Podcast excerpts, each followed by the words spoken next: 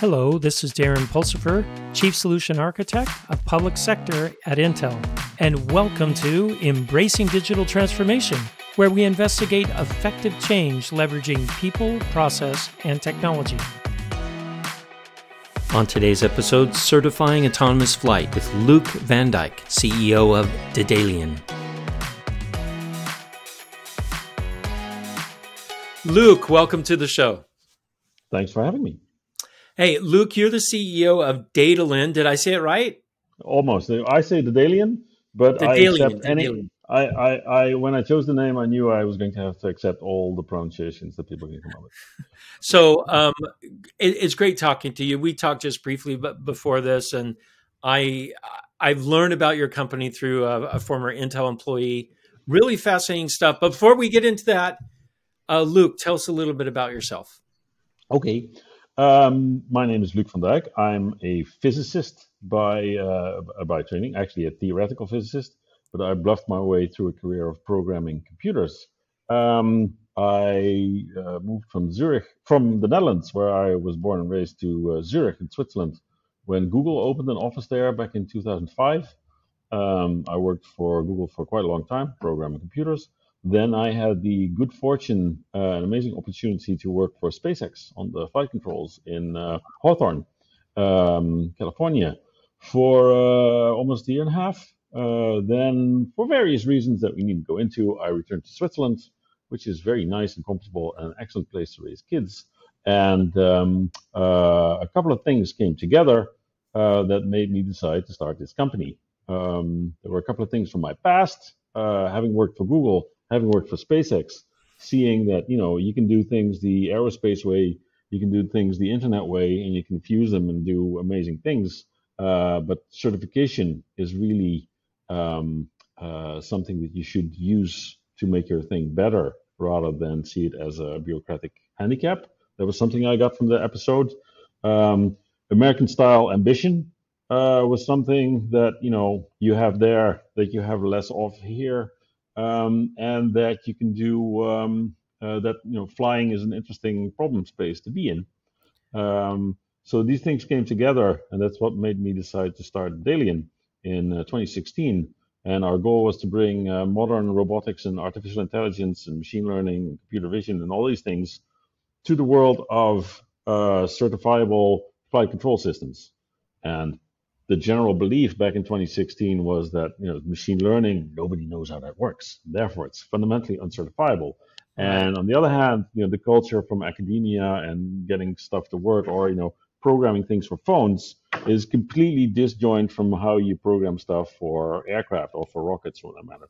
So i thought it would be interesting to join that uh, to bridge these gaps and to create um, uh, a way to use these modern uh, techniques in in aircraft, which you know it's it's a solution for an actual interesting problems, namely how do you fly at scale uh, without relying very deep in the control loop on on the human, and um, so that's what we set out to do. Today we're about 100 uh, people, uh, mostly in Zurich. Um, I poached one of your employees. Yes, you um, did. the one you just talked about to be my head of business development in the United States. Uh, so we have uh, her name is Jemaya Bourdain, and she was supposed to be here with me, but she's currently developing business. Uh, she heads the uh, Phoenix, Arizona uh, office and um, uh, deals with all our key accounts, of which there are many in the United States. Um, and then we have a little data annotation office in Latvia, and the core of the engineering happens here in Zurich. And what we've built so far is um, visual based systems that you know just like the human eye uh, can see where you are where you can fly where others are flying that you shouldn't fly into and, and where you can land which are arguably the three most important things you do if you're a pilot on your own in visual uh, conditions in aircraft so, so do you? Yes. I mean, that that was a lot to unpack. Yes. I got to unpack a little bit of that. So, you're you're targeting primarily these autonomous flying, like right. like air taxis in urban areas, and the, I would love to have that. I would. Yes, yes. And, and, and who, who wouldn't? Right? And uh, they were definitely the inspiration to get started. So uh, in 2016, there were a couple of companies in Germany and also in the United States that were, you know, starting with these eVTOLs that were called electrical, uh, electric vertical takeoff and landing for urban air mobility or, or local regional mobility. And uh, what struck me was that electrification of the drivetrain would make would make everything a lot simpler. Uh, and things that are simpler are safer and cheaper, uh, and you know generally better. And uh, so the total number of aircraft that are built in the world in, in, in any given year currently is around 1,500. Uh, sorry, 3,500. So there's almost nothing compared to 80 million cars. But if this urban air mobility takes off, you know, you're going to have 50,000 Jobys or you know 100,000 uh, Betas or EHangs flying around uh, the world, which would you know, massively change uh, the way uh, the aerospace industry is is stacked. So I thought, ha, there's an opportunity because how are these people going to find people with a commercial pilot license? Um, so that's what got me started. Since then, two things happened. First of all, the timelines that I and I guess everyone had for these urban air mobilities was, uh, you know, it should be flying by now. Yeah, of um, course. Yeah. And uh, turns out that I saw, uh, so that didn't quite happen. Uh, the other thing that happened was uh, we saw that in existing aircraft, there is actually a lot of headroom and there's a lot of things to be done. Uh, also, we learned uh, through discussions with very people very high up at uh, relevant authorities that uh, barging in and saying, uh, "Okay, we're going to take out the human, put in this computer here, trust us, it's safe." You know, it's not a it's not a recipe for success. You know, we knew that. You know, you have to actually certify it. But uh, they gave us the very important hint that we should be a good co-pilot before we try to be a good pilot, and that actually made us rethink our whole marketing approach. So with respect to these eVTOLs, that was definitely the target we were going for. Uh, I guess this is a general theme in aerospace. The timelines are so long that things are only started by people who didn't get the memo. It was hard. You know, I, am guilty. So I thought it would be done by now. These things would be flying. Uh, but uh, that doesn't undercut the fundamental assumption that uh, there's a viable business case here by solving these problems. Um, these, some of these eVTOLs definitely gonna definitely gonna happen uh, and they will need this um, because in current uh, instrument flight rules, you can have one air taxi over London, and then everybody else stay the hell out of the airspace because there's the air taxi is there, everybody's there. So if you want to fly a hundred of these things over London or Paris or New York, you know you're going to have to do something different than flying in instrument rules. If you fly in visual rules, you know you get to maybe a couple more, but then the uh, responsibility to not fly into each other uh, is is is on board, and so you have to have a system that flies much better than than humans to keep all these things apart. You need to introduce some vehicle-to-vehicle communication, but you can't really rely on a central system that solves it for everyone because the rules of the air today allow you know people just to fly there, and these rules are set down in international treaties that change on the time scale of years. So one of our basic ingredients was you have to fly like a human between humans in a system that's designed, you know, from 120 years ago around humans. So the humans actually very deep in the control loop holding a stick. And in most aircraft today, if you let go of the stick, eventually you will die, right? So uh, the autopilot does a trivial amount of, um, uh, of automation in cruise, but for almost all aircraft, you have to disengage that and do the landing by hand. There's no land, helicopter. Right, yeah. yeah for, for example, to land. And then there's uh, a rule uh, which in the United States is called uh, Part 91.113, which says that even if you're flying instrument rules or visual flight rules, doesn't matter. If the conditions are visual, other people might be flying on visual rules, and it means it's your responsibility to look out the window to not fly into them. So there's no instrument today that can do the looking out the window. So it's it's actually on visual. It's in the law, and these things change very slowly um, and there's a good reason that they are the way they are. So there's there's a bad reason, which is the legacy, but the good reason is well, it works, and uh, visual information is the highest density of information around us. And it's not an accident that we have eyes that are sensitive in the spectrum. Right. So you want to build systems that can fly like a human, evaluating uh, that information and fusing it all. This is another thing that is in aircraft today uh, very much uh, not the case. Every instrument is is by itself clamoring for the attention of a pilot who has the job of fusing it all into one coherent picture of the situation. And this is on purpose because not all the instruments are equally reliable, and you have to make some judgment calls. To say, I'm not trusting this GPS because I look outside and I can still see that I'm following this coastline. So somebody must have been messing with my GPS. GPS generally, it's a world miracle that the thing exists. It's not actually safe enough to conduct uh, flight operations on. For example, you're not you're not supposed to land on GPS. I mean, people do it, but you're really not supposed to.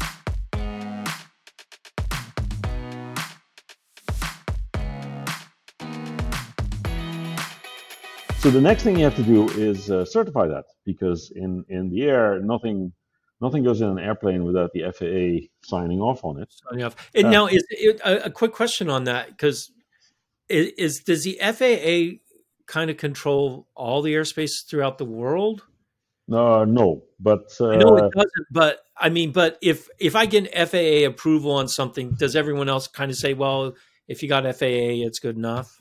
Well, so uh, I don't know. I it, well, it's not it's not it's not that simple. But uh, between uh, the FAA and EASA, you know, if the systems get certified, then you're um, uh, then then then you're you're in a good start to the, the, rest of the world will probably recognize or copy it. With so there's different kinds of, of certification. This is about the instruments and the and the equipment. Um, uh, the other crucial thing is the the right to operate in a certain way. You know, so I have this airline. I fly from here to there doing this kind of operations. I, you know, I I, I do search and rescue, or I have this commercial. Um, um, uh, what do you call it? You know, just transporting people to holidays, right. or or or I have cargo transports, or organs, or um, uh, that particular type of operation is also subject to certification, and there the FAA is, you know, is rules FAA land, also known as the United States of America. Yeah. Um, and EASA rules the EASA land, also known as the European Union and some nearby things. And um, uh, so these are two aspects that you have to you have to both have and bring. Um, but uh, so if you have those two, then you have a good start. So so just real quick, because when you were talking, I was thinking this sounds a lot like the the problems that we're having with autonomous vehicles and mm. certification mm. Mm. and i need visual i need so mm-hmm. would you say a, a, lot of the the technical and and political or certification issues are very similar to autonomous vehicles in, in some ways yes in some ways not so we're really in a different corner of the design space um, uh, so first of all, driving is very unregulated, you know, uh, compared to the airspace. Compared to okay, uh, that's that's. And um, the other thing is that if you drive and your robot doesn't know what to do anymore, your robot can try to gently pull over and stop. Yeah, you know, flash the red light and say, "I don't know what we're doing anymore. Let me stop." In you flying, can't do that in an airplane. no, it's called landing and it's already the hardest thing. So if your computer doesn't know how to land anymore, you know you have you have quite a big problem. So uh, and and from a uh, you know remember I'm a physicist from a physics point of view. You, apart from the half mv squared component of your energy, you have the m times g times the he- the height component of the energy, which is the thing that really you know kills you. That's um, what killed you. Yeah, yeah, falling yeah. out of the sky. and um, so uh, so with that, uh, the barrier to put to try out new things, to put new things in, is really far more rigorous than uh, in automotive. In automotive, you have these certification levels for safety systems that goes to ASIL level D, which is the highest. So ASIL ABCD. Uh, in in aerospace, it's called DAL, the design assurance level, which goes from E, meaning you know it's cabin light, has no safety impact, uh, DCBA. So A is the highest.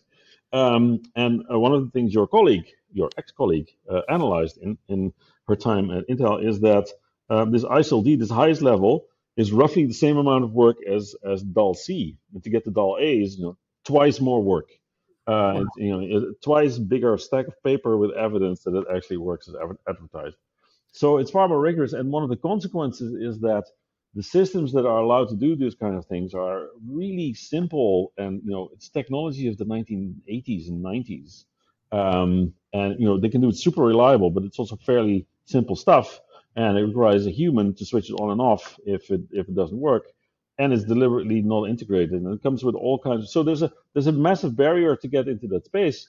Um, um, but the robotic problem is actually much simpler. So driving is a much harder problem than flying because in driving you have this super complex environment where you have to understand the difference between a rock and a dog and a traffic sign and a bicycle that actually goes this way or one yeah, when you're flying, you just, car. just avoid right. things, right? Right. Just if you can see it, do not fly into it yeah. unless you're really sure that you want to land on it. So that's a problem, and this is one of the things I already realized back when I started the company. So that's the size of problem that you can hope to solve with a fairly small team, right? So these these cars that was you know in 2016 already more than a decade on the way since the DARPA challenge was won right. by uh, Sebastian Thrun. Um, uh, so you know you're going to need hundreds of millions of dollars and insanely big teams, and you're going to have this big shakeout between big companies trying to do this, and then even then there's going to be you know a valley of over promises and a and a and a, a trough of uh, despair. dreams. Yeah.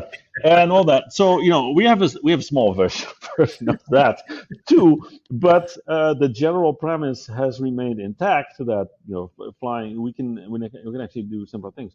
And so one of the insights that came with these comments from from people high up in the FAA you know be a good co-pilot first is also made me realize that if you if you come in with okay I'm going to take the human out put this autopilot in you know then you immediately have the uphill battle to fight uh, oh, but is that safe enough? Whereas there are millions of pilots worldwide that uh, have to fly uh, single pilot operations. Poor them. What if we gave all these pilots an extra co-pilot? An extra co-pilot. You know? Now we have a clear safety case where we can start by adding immediate safety, um, also some cost, but we'll you know we'll work on that separately. So once we have um, uh, this co-pilot rolled out, we can now do things that previously required dual pilot operations. Maybe we can do some of them with a pilot and uh, an electric co-pilot. And then maybe in the course of uh, uh, hundreds of thousands of flight hours, we can gather the evidence that it's actually better if the electric co-pilot does the landing and the takeoff because uh, he tends to fly into fewer masts. The common thing with helicopters is flying into a mast that you just saw, you just forgot about it. Mm-hmm. Um, so things like that. And then you know, we can say, okay, we can move to the phase where you know it's better if the human doesn't touch anything, and here's the evidence to do so. And uh, so these these are battles that will have to be fought on on actual data and, and you know and, and things that are true uh, and not on pipe dreams. So with respect to that, I've had to tell my investors, listen, you know, in the course of the years, we've come to the understanding that we're not going to be done in 2021, but uh, definitely 2028. I'm kidding. I'm kidding. Uh, so we we are not in a hurry to do things wrong, uh, and and you have to do this carefully. So anyone who promises you uh, beyond visual line of sight full autonomy, you know, for arbitrary operations next year, you know, good luck. The technology may be in principle there, but the evidence that is acceptable evidence, right, to get is, is not. And and that's just the the autonomous flying part. So for many of these new airframes, you also have you know you have new propulsion. You have new structures. You have new types of operations. You know, everything is new. So, uh, so they so have to get certified independent, right? Right, right. So you have to first have your airframe certified, you know, to do piloted operations. There are some that want to go to autonomy directly, but then they also say, okay, which is also going to take us longer to get started. Um, so in the meantime, we think we have a valid uh, business case with existing aircraft, uh, both rotorcraft and um, and, and smaller aircraft. Not the big part that's called Part 25, the big airliners. They're not actually that broken. So you know they're expensive, but they're super safe. You know, the, there was yeah. a year recently where there were zero crashes worldwide of any of these, and then the next one was the big disaster, but that was you know a common cause upstream that we shall not discuss. Um, yeah. But so that is it. That's not the most broken, and it's not uh, the most urgent to fix. But anything that's smaller you know, smaller than 19 seats. Um, uh, all the helicopters, the probability to die per hour is roughly the same as riding a motorcycle, which oh. you know for some people is acceptable. it's a trade-off. It's, it's, a, it's a, there's a lot of headroom uh, for safety and also for scaling the operations. Um, and um, yeah, so that's an, that's a very interesting field to be in.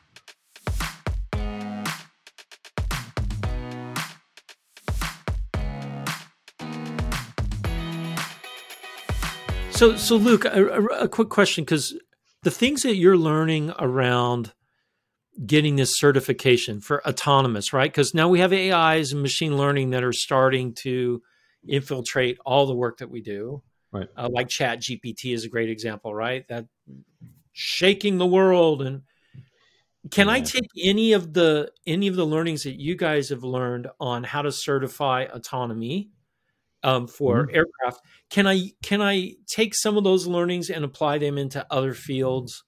Um, perhaps some... yes.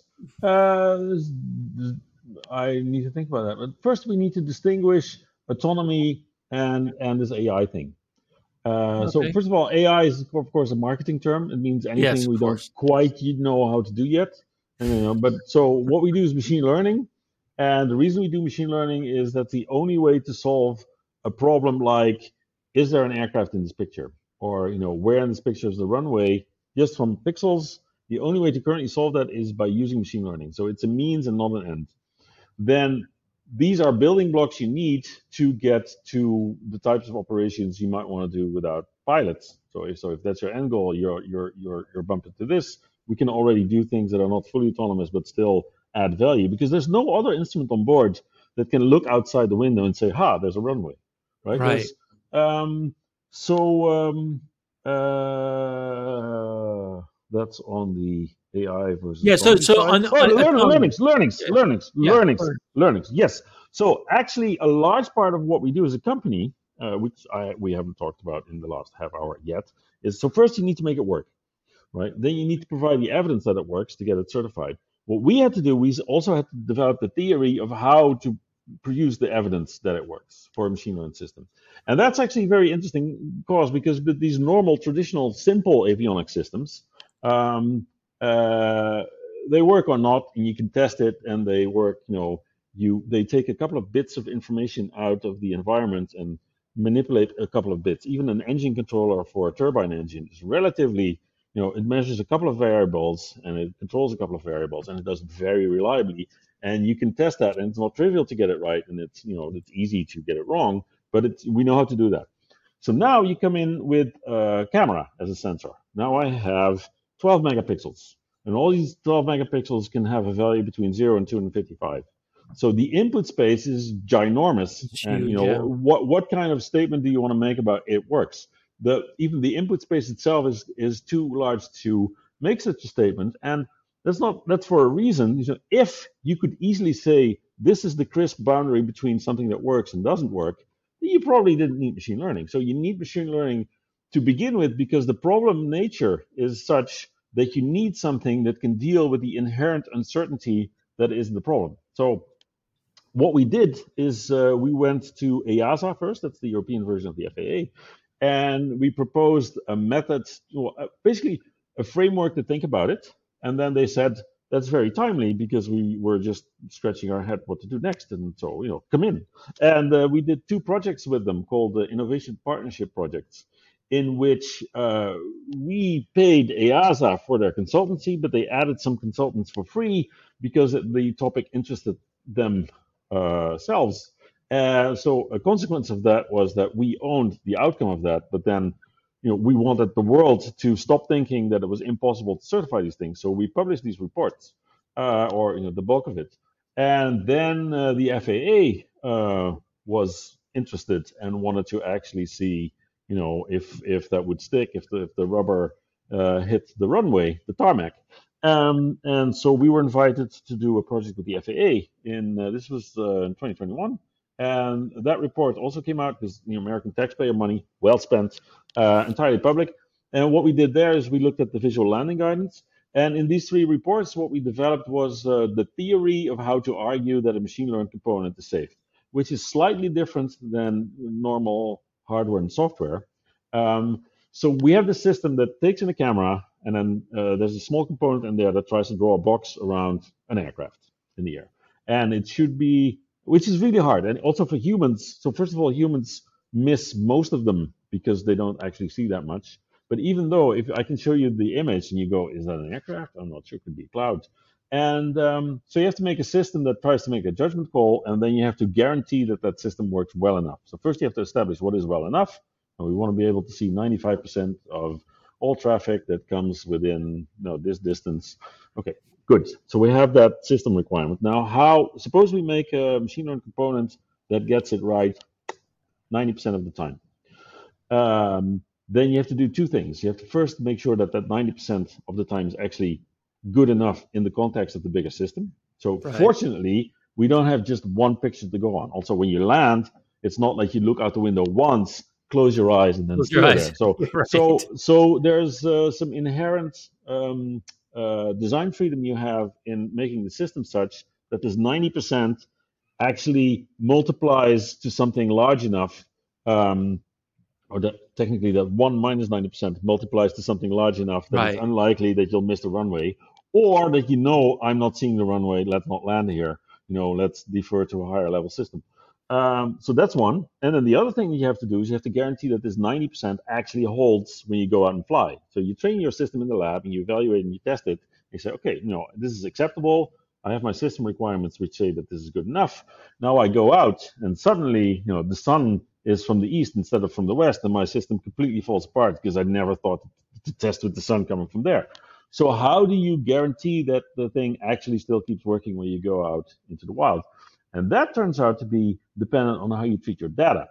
So in machine learning, instead of locking some engineers in a room with chocolate and coffee and requirements and waiting until they produce some code that works, you have a computer program uh, called the machine learning algorithm, you know, exploiting the design space of what's called a model, which is not a computer program. And when you've come to an acceptable model, you go and deploy it in the field. And that's driven by the data. So what you need for that is that the data that you use to evaluate your performance on uh, is actually representative of the data you have out in the field, which is, you know, it sounds trivial and obvious, but it's actually a massive shift from, you know, how things were, uh, how you could do things in the more um, traditional, uh, traditional system. Yeah. Now, you still need those traditional methods because this machine learned thing runs in software that runs on hardware. So this hardware still has to be certified. This software still has to be certified. But there's an extra thing you have to do. You have to certify that the emergent behavior of this neural network or whatever machine learning thing you, you did is adequate to do to solve the problem that you are trying to solve. So that's a whole thing that we developed with um, uh, EASA and, and, the FAA, and that we're now test driving with a partner. They're called Avidyne, based in Florida, and they're making for us uh, the box and the camera, and we make the software and we're applying for what's called an STC, Supplemental Type Certificate, under the FAA with concurrent validation by EASA.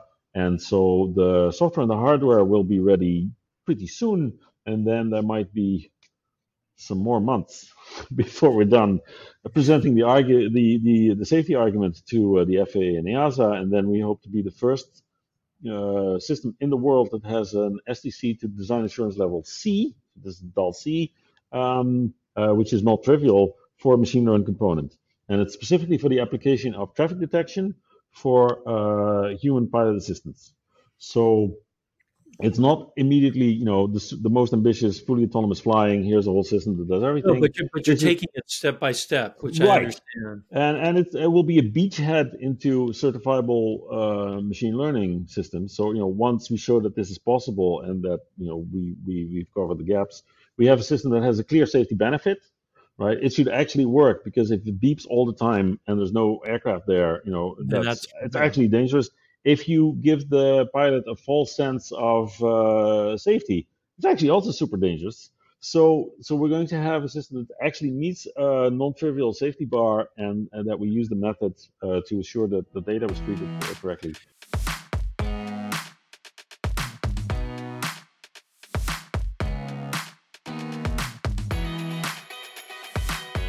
Yeah. Do you think I can use that same method in other machine learning systems? Like, for example, a, a forklift in right. a factory, right? I I would I would think uh, yes. So now we've come to actually answer the question that you asked me 10 minutes ago is yeah. this reusable somewhere else so this method of assuring based on the data um, so it's a combination of the data assurance guarantees that your machine learning component worked and your architectural mitigation makes sure that the finite failure probability actually adds up to something reasonable at the system level. Those two things are, I think, generally applicable uh, and um, and and could serve elsewhere.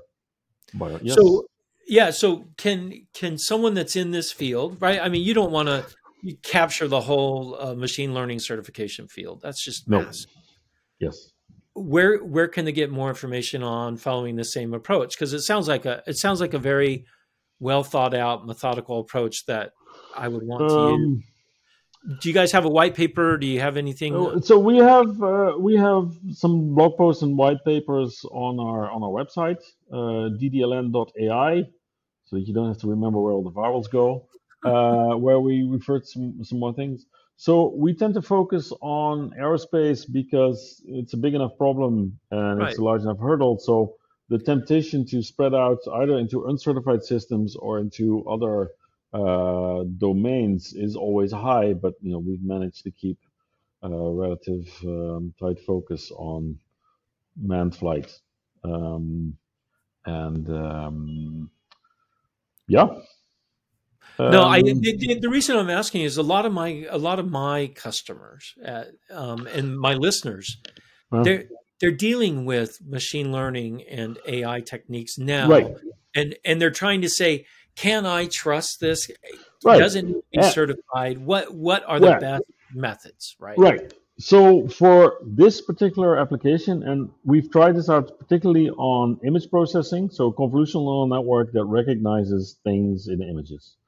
Uh, that's what we're focused on things probably change if you're talking about language processing. So this whole right. chat GPT that you mentioned earlier, so it's a massive accomplishment, but it it's it's full of garbage. So in my opinion, it's um, so people people used to think as a one of the applications of AI is try to understand more what human intelligence is like. And when I look at these chat GPT examples, I, I'm not sure about human intelligence, but I have a great model for human stupidity which is so you mindlessly ramble and repeat stuff that you read before, you know, without any creative thought or insight. And yeah, exactly. it looks plausible, but it's the kind of statement you, you know, you expect from the extremes on the political spectrum. And there's no, there's nobody, no, the, the chat GPT does not go, well, I hear myself say this, but now I hear myself say this. Doesn't sound right. What irks me here? Hmm. Uh, so it's. I actually, I I actually interviewed Chat GPT on on the podcast. Oh, okay. And um, asked it about ethics and bias and things. Yeah. And you're right; it was just regurgitating the things that it right. Had, so, so that's actually dangerous if people don't realize how unreliable it is. So I'm sure it's a great tool and it can be good to great use. But so 20 years ago, I re- remember I, I, told you I worked at Google. So you know, finding things on the internet was it was hooray! You know, it was revolutionary. Oh, yeah, yeah, yeah. Things. You know, with a little footnote. You know, that we find it doesn't mean it's true, right? So you can find some things in the internet. Wait, wait, so wait, wait, just a second, Luuk. Yeah, nobody told my kids yeah. think that Google. My kids think that Google or Alexa knows everything. Well, you know, we did our best. I say on behalf of my former colleagues, yeah. but uh, there are some risks associated with it. So now you have this great tool that can, you know, and it's a it's a UI tool that can do can be a great interface to a document search system. But the crap that comes up, you know, it's uh, garbage in, garbage out, right? Well, so well, no, it, it's more subtle. Um, you know, oh. it because it looks, uh, you don't you don't see it's garbage, right? Yeah, so no, it looks hard. And yeah, so they to, put lipstick make, on it for sure. Yeah, to to to mut, uh, to put uh, any kind of guarantee on it, you know, is going to take some serious research, and it's going to boil down to the quality of the data. So, you know, if you if you feed it opinions, you have the true fact that that was somebody's opinion, but that doesn't make it true. So that's a subtlety that I don't know how that's modeled in the uh, generative uh, transformer um, topology um, but it might be a detail that the system does not actually deal with. But you know, who knows?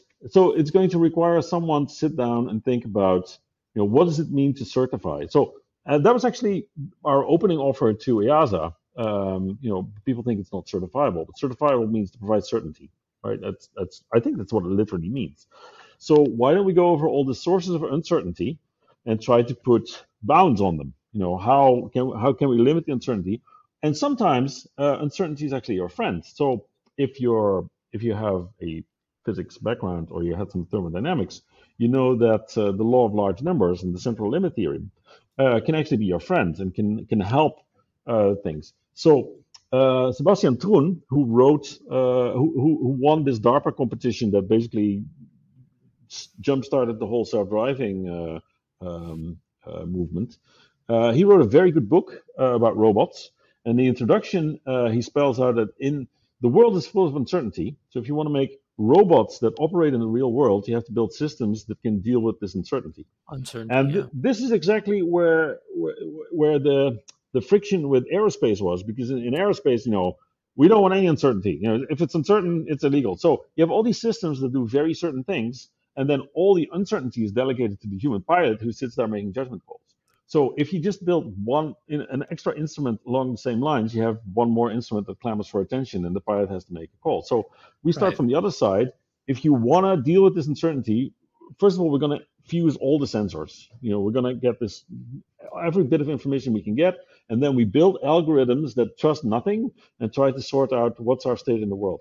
And if you start designing from that side, then you're in this machine learning territory. So then you have to say, is that spot certain enough to be an aircraft that I want to make an evasive maneuver, or am I going to, you know, make a judgment call to not do that? And so if you start designing it with that goal, then you naturally arrive at, okay, now I have to prove that this is good enough. And then, so then you're closer to certification of people as a qualified pilot, which you do by, you know, you test them out a bit and then you right. poke and you, and you prove yeah. and, and, and, you trust them, then uh, hard mathematical proof. Um, so that's, I think, that's really what we added to the discussion. In, well, in hey, th- Luuk, this has been fascinating. Um, a whole new area for me uh, is autonomous flight. I, you know, I don't know anything about it. You've educated me quite a bit, and machine learning. I know a lot of a lot of my listeners are in the throes of this right now because whether we like Chat GPT or not, it has raised awareness and right. at the and increased the possibilities. Where yes. where can we go? And it's not a matter of liking or not liking. It's uh, you know the thing is there. Uh, now you know uh, it's it's it's it's causing people to to really think more about machine yeah. learning and AI. So which is you know what the PC did in the 1980s. You know now yeah, we have absolutely. unlimited brain capacity on our desk. You know it's going to change everything. uh, look, it mouse. Did. It wow. changed, it changed yeah, everything. It, it did. It, it did. And then the internet changed everything, and now you know, some of these things will change everything again, but probably not quite in the way we expect, but probably in the way that we don't expect. So it's, it's yeah, yeah, it's it'll be it'll be an time. interesting yeah. time. Hey, thanks again, Luuk. I appreciate the time. Uh, anytime, and uh, yeah, talk to you again sometime.